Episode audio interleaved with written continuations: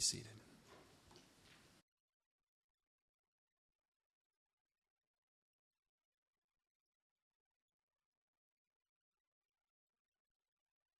Passage is Psalm 51, 1 to 12. Have mercy on me, O God, according to your steadfast love, according to your abundant mercy, blot out my transgressions. Wash me thoroughly from my iniquity, and cleanse me from my sin. For I know my transgressions, and my sin is ever before me. Against you, you only, have I sinned, and done what is evil in your sight, so that you may be justified in your words, and blameless in your judgment. Behold, I was brought forth in iniquity, and in sin did my mother conceive me. Behold, you delight in truth in the inward being, and you teach me wisdom in the secret heart. Purge me with hyssop, and I shall be clean. Wash me, and I shall be whiter than snow. Let me hear joy and gladness. Let the bones that you have broken rejoice. Hide your face from my sins, and blot out all my iniquities. Create in me a clean heart, O God, and renew a right spirit within me. Cast me not away from your presence, and take not your Holy Spirit from me. Restore to me the joy of your salvation, and uphold me with a willing spirit. This is the word of the Lord.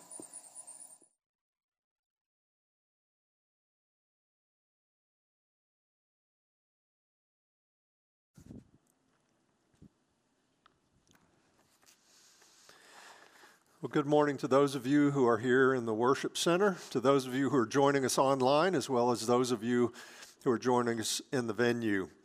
Uh, today is day seven of our 21 days of prayer and fasting. Around 370 people are joining us for this experience. If this is your first week with us, or you have not yet signed up uh, and would like to just join us for the last two weeks, we would love for you to do that. You can do that through the Church Center app, you can register there. Uh, you can check the box on the connection card and we'll get you a link to the registration. But you might just want to check it out, see what it is. You'll get an email every day with uh, a devotional and prayer points and that type of thing. But during this 21 days, we are practicing three core disciplines of abiding. We're seeking to abide in Christ and let His words abide in us. Jesus promised that as we abide, that He will give us freedom and He will give us fruitfulness. Last week we talked about the importance of abiding with faith. Today we're going to talk about the importance of abiding with the spirit of repentance. And uh, Psalm 51 that David uh, Daniel read uh, a minute ago is an expression of David's repentance after his sin with Bathsheba. I'd encourage you to read 2 Samuel 11 and 12 when you have a chance. It gives the background to this psalm, but I will give just a brief recap here now to set the context. So, David had stayed home in Jerusalem while his army was away in battle. And one afternoon he looked and he was on the top of his, his palace and he looked down and he saw Bathsheba bathing. And Bathsheba was married. She was married to Uriah. Uriah was in David's army. He was actually off at war. And Uriah was actually one of David's war buddies. He was one of his mighty men. They were like special forces. They went out on special, special uh, campaigns. Uh, but David was just so captivated by Bathsheba's beauty that he sent for her, and she came to his palace, and they had an affair. Sometime later, Bathsheba let David know that she was pregnant with his child. And so David uh, hatched this plan to, to cover up what had happened. And so he invited Uriah back from the front lines uh, under the guise of finding out how the battle was going. But he really wanted Uriah to go down and spend the night with his wife, and everyone would think that the child was actually Uriah's. But Uriah was such a man of integrity. He said, I, I cannot go and enjoy my wife while my fellow soldiers are out in, in the middle of the, the field in danger. And so David hatched yet another plot. He went to his general, Joab, and it was just this in, incredible abuse of power. And uh, they, they came up with this plan to have Uriah abandoned on the battlefield so he would be killed by their enemies. And the plan worked, and David, Uriah was killed, and David took Bathsheba as his wife. And so that's the end of the story, right? Wrong. That's never the end of the story. And so God sent the prophet Nathan to David. And Nathan told David this story. So there were these two men. This one man had these great flocks, he had all these sheep. He was a rich man, there was a poor man. He had one lone lamb, and he was a, a cherished lamb. It was like a, a pet. He was like a, a, she was like a member of the family, a daughter to him. Well, travelers came to the rich man's house, and instead of slaughtering a lamb from his flocks, he took the lamb, the one lamb from the poor man, and he slaughtered that lamb and he fed it to his guests. And David's reaction was predictable. He was outraged. He said, That man deserves to die. And in one of the most memorable uh, lines in the entire Bible, uh, Nathan said to David, You are the man. You are the man. And in that moment, David realized that he could no longer pretend like everything was fine. But David found himself at this crossroads, this crossroad, perhaps the most, uh, um, uh, the most consequential, consequential crossroad in his life. He could do what the vast majority of the other kings of Israel would do. Namely, he could continue to walk in pride and selfishness, or he could humble his heart and he could repent. And David repented. Psalm 51 is, is his prayer of repentance. And Psalm 51 is incredibly helpful for us because it gives us a simple template for repentance. And at some point, every single one of us will come to that same crossroads. We will be found out uh, either by other people or but but always by God. We'll be confronted with our sin. And we will have to decide am I going to stay in rebellion against God? Am I going to walk in pride? Or am I going to walk the road of repentance? Am I going to humble myself and walk in repentance?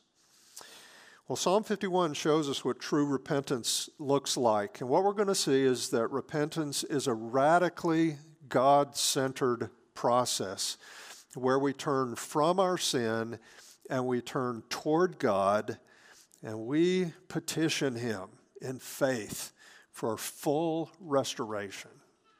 Full repentance involves turning from sin, turning to God, and then experiencing full restoration in our relationship with Him. The first point is this repentance involves turning away from sin and turning toward God. The first two verses have a, a, cluster of petitions, and we'll come back to those in a few minutes. But we first want to skip down to verses 3 through 6 since they give the reason why David made these petitions, why he cried out for mercy and, uh, and for cleansing. Verse 3 David said, For I know my transgressions, and my sin is ever before me. There was a time when David's sins were known to him, but they were not a big deal. They weren't front and center. But he says, But now I know my sin. My sins are ever before my mind's eye. Uh, David had come to a place where he understood that he had to deal with his sins in God's presence. And so in verse 4, we read this. This is a striking, striking statement, but he says to God, Against you, you only have I sinned and done what is evil in your sight, so that you may be justified in your words and blameless in your judgment. What a statement to make. Of course, we hear that and we think, well, David, David sinned against a lot of other people besides God. He sinned against uh, Bathsheba, he sinned against Uriah, he sinned against Joab, he sinned against many different people. But David got to the, the, to the point where he understood that his sin against God towered far above all of these other sins he had committed. And it's not to trivialize the sins he committed against other people, they suffered greatly. They suffered in monumental ways because of David's sin. But he understood first and foremost that he had sinned against God. And so he understood that repentance involved not just turning from his sin, but turning toward God and doing business with God himself. My own experience and my observation in the lives of, of many people is that many times we never go that far. We feel guilty, we feel shame because of our sin, and so we want to get past the sin. But so many times we don't go all the way to the presence of God. We don't make eye contact with God. We don't deal with our sin in His presence. We don't acknowledge that He is the one who is most offended by what we've done. But uh, God wants much more than for us to stop sinning. God wants us to love Him with all our heart, soul, and might. God wants the relationship restored. So, if we're going to repent in a, in a biblical sense, we have to turn t- from our sin and we have to actually come to God and say, God, against you and you alone have I sinned. I've done what's evil in your sight. And so, how did David sin against God? Let me just mention the two most obvious ways. He sinned against God because he violated the, the covenant of marriage between Uriah and Bathsheba. Marriage is God, it was marriage comes from the mind and the heart of God. It's not a human construct. And so, what David was saying to God when he sent for Bathsheba was, I care more about my lust than your design for marriage. And so he sinned against God when he sinned with Bathsheba. And second, David sinned against God when he had Uriah murdered. Uriah was created in the image of God, and so murder is an attack on the image of God. And Jesus said that anger is as well, Matthew 5 22. And so David understood he had sinned against God. In the last two lines, David expresses basically to God God, you are fully justified when you declare me guilty. I cannot ever accuse you of being unfair or unjust when you pronounce a verdict against me. And in true repentance, we have to get to that place as well. We have to say to God, basically, as the created, I can never accuse my creator of being unjust or unfair. You sit in judgment against me. I don't sit in judgment against you. In verse 5, David went so far as to say that his history with sin predated his birth. Okay? He says, Behold, I was brought forth in iniquity, and in sin did my mother conceive me. He wasn't saying that there was anything sinful about the circumstances of his birth. He's saying that he inherited sin at birth, at conception. Verse 6 Behold, you delight in truth in the inward being, and you teach me wisdom in the secret heart. So again, David understood that God wanted something much more than good behavior. The Pharisees proved that you can you can have the right behavior in many, many respects, and yet your heart can be far from God. But David, David understood that God wanted agreement with him in his innermost being. He wanted, God wanted him to agree that he and his ways were true and right. Again, God wanted David to love him with all of his heart. And so David showed us that repentance involves turning away from sin and turning toward God, making eye contact with God and saying, God, against you only have I sinned. Therefore, I need this relationship with you restored first and foremost. And everyone who experiences salvation has to enter into this type of repentance. You simply cannot experience repent, uh, salvation unless you repent in this full God centered way. A friend of mine said to me this, this past week, he said, A Christian is not a person who says to God, I am basically a good person and I want Jesus to make me even better. Right? He said, No, that's not what a Christian is. A Christian is someone who comes to God and declares, God, I have sinned by nature and by choice. God, I, I am thoroughly sinful. I am dead in my sin. And I believe that you are just when you say that the wages of sin is death. That is a just verdict. I cannot argue with you. But a Christian is someone who says, But I believe that Jesus' death is the death that I deserved. He paid the penalty for my sin, therefore I accept him. And so that's what, that's what a believer is. That's a person who is born from above. And if you have never repented in that way and put your faith in Christ, please understand that, that this is a standing offer that God makes to you. And please understand that repentance is not a punishment. Repentance is a gift. We're told in, in uh, Acts 11 that God grants repentance to people.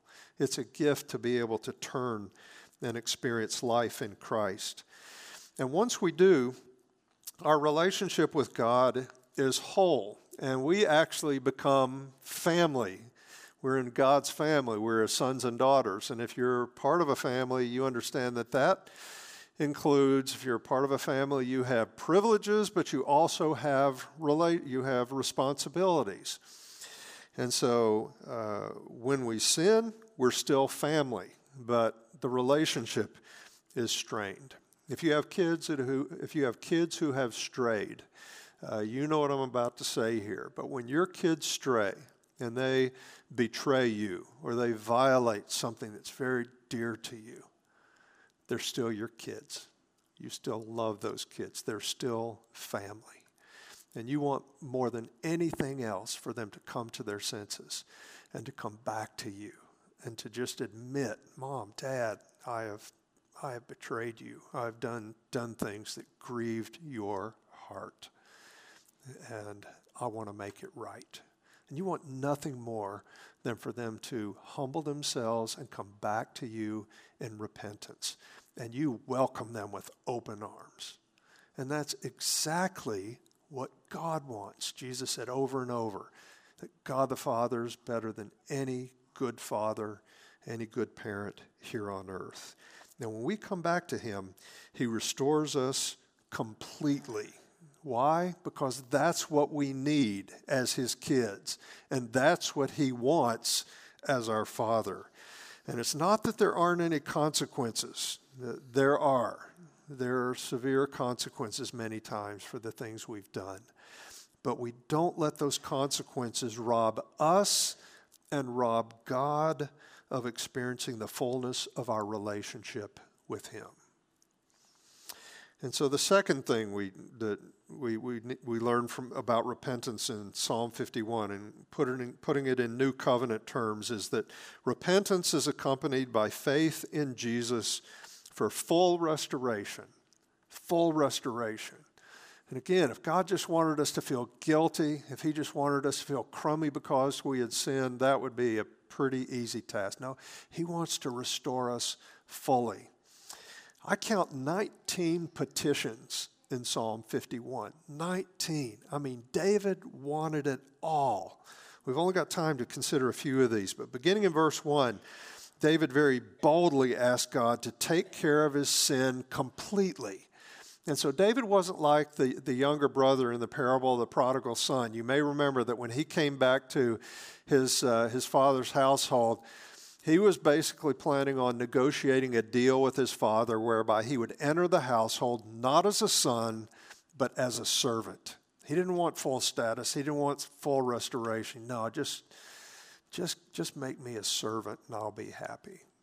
But Jesus made clear in that parable that that's not the way God the Father responds when we repent. That father wanted that son to be to come back and have full status in his household. He gave him a ring, he gave him a robe, he threw a party for him. And that's that's what David wanted from God, full restoration. Look at verse 1. He says, "Have mercy on me, O God, according to your steadfast love." according to your abundant mercy, blot out my transgressions. And so he's appealing to God. He's appealing to his steadfast love. That's the word hesed. That's the covenant love. He's saying, God, I'm not good, but I'm yours. I'm in covenant with you. You are God of love. You are abundant in mercy. So I ask you to wipe out my transgressions, every crime I've committed against you. Verse 2 Wash me thoroughly from my iniquity, cleanse me from my sin. Uh, sin left David feeling dirty and unclean.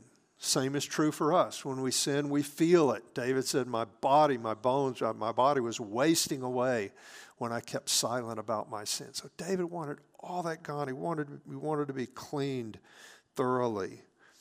Down in verse 10, he asks, he prays about his heart. We saw earlier in verse 6 that, that God desires truth in the innermost being. And so he prays about his heart. He wanted it to be fully restored. Verse 10 Create in me a clean heart, O God, renew a right spirit within me. He wanted no remnant of sin, no remnant of iniquity. He wanted a right spirit or a steadfast spirit, one that's steady, one that's stable, one that's not fickle, but one that's intent on doing the will of God.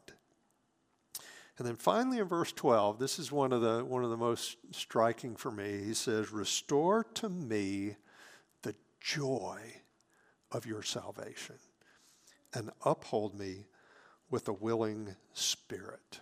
Do you think that's reckless? Do you think that's presumptuous of David after everything he'd done? Adultery, murder, uh, abuse of power, corruption.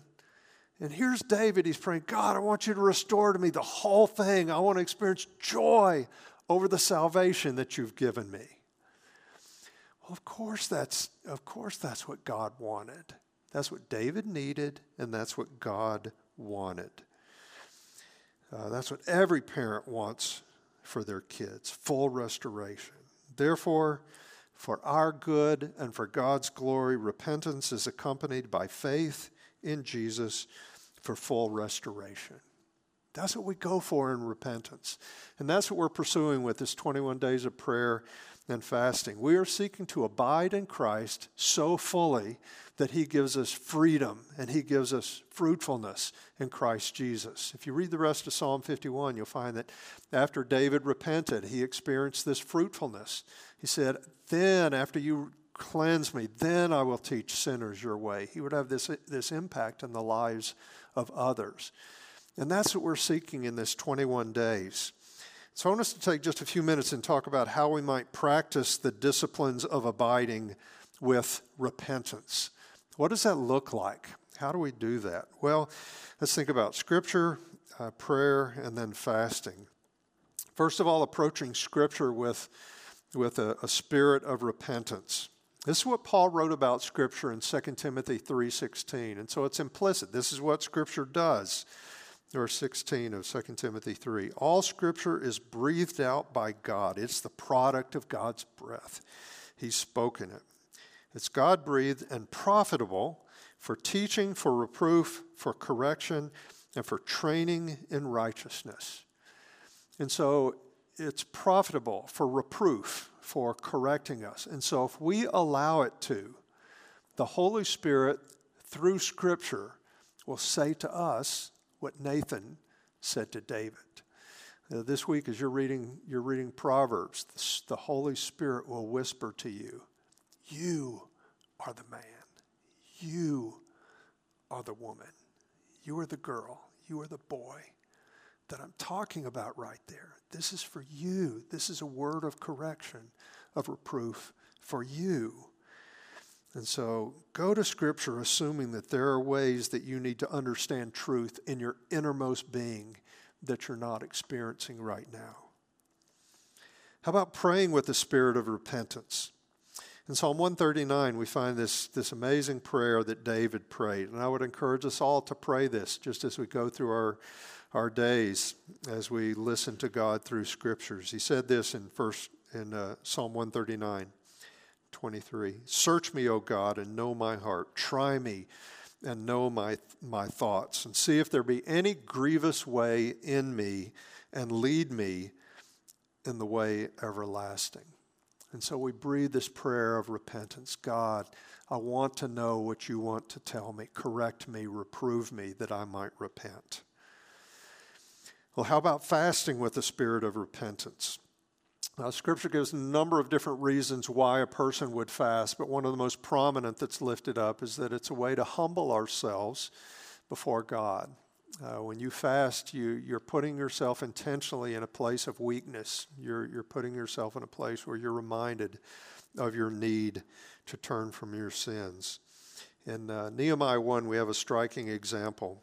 We read on the 24th day of, of this month, the people of Israel were assembled with fasting and in sackcloth and with earth on their heads. In other words, they were throwing dirt on their heads. And so Nehemiah goes on to explain how they confess their sin to God. As you fast this week, whether you're fasting from food or you're fasting from something else, uh, you will experience weakness. You will find yourself realizing, I am so weak. If God doesn't sustain me, if God doesn't work, I'm just, just un, undone. When you experience your weakness, let it remind you that the reason you're fasting, one of the reasons is because you need to remember to turn from your sin and turn back to God and ask Him for full restoration in whatever area of your life you need it. And so at Faith, we seek to be a, a disciple making church that loves God, loves one another, and loves our neighbors. And it all begins with loving God. And we cannot love God the way we need to unless we walk in repentance. And so this week, as you seek God through the Word, through prayer, and through fasting, do so with the spirit of repentance.